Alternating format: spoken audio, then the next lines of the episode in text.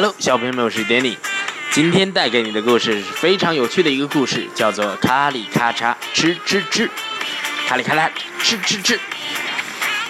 对于卡里卡啦嚓吃吃吃来说呀，比踢球还爱做的事情呢，就是吃蒲公英的叶子。他早饭、午饭、晚饭都要吃蒲公英的叶子。如果呀，在饭前饭后肚子有点饿，那么他要吃好多蒲公英叶。不单是卡里卡嚓一个人这样，他的爸爸妈妈、吃吃吃夫妇、他的姐姐、他的朋友们都喜欢蒲公英叶。实际上呢，住在蒲公英谷的每一只豚鼠啊，都爱蒲公英叶。咔嚓，咔哧，咔嚓，咔哧，每天从早到晚，这里的空气中啊，都充满了快乐的咔哧咔嚓声。知道蒲公英叶要被吃光了。菜单上删掉了用蒲公英做的菜，货架上也没有蒲公英饮料了。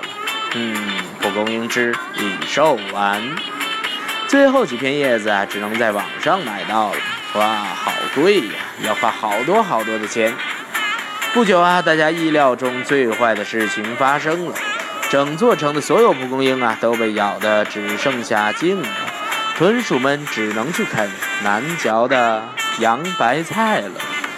还有最后一片蒲公英叶，除去咔哩咔嚓吃吃之外，没人知道这件事。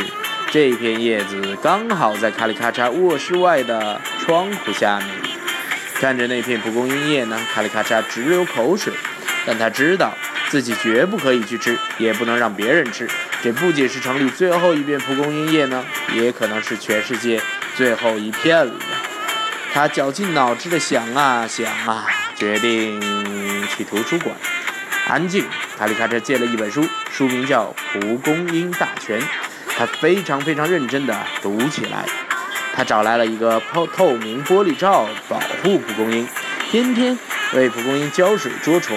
每天呢，卡里卡车都满心欢喜地守候着，从没吃过一丁点儿。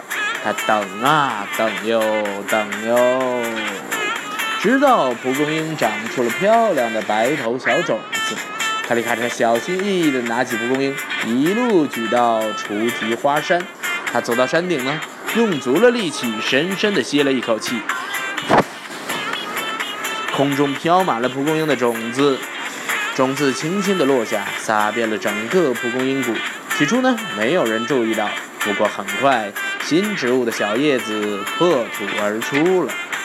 没过多久啊，蒲公英谷又充满了快乐的咔哧声。咔咔嚓呢？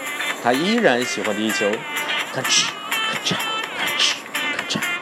不过现在呢，他还喜欢一件事，和吃蒲公英一样喜欢，那就是栽种蒲公英。好了，这就是卡里咔嚓吃吃吃的故事，是不是很好听啊？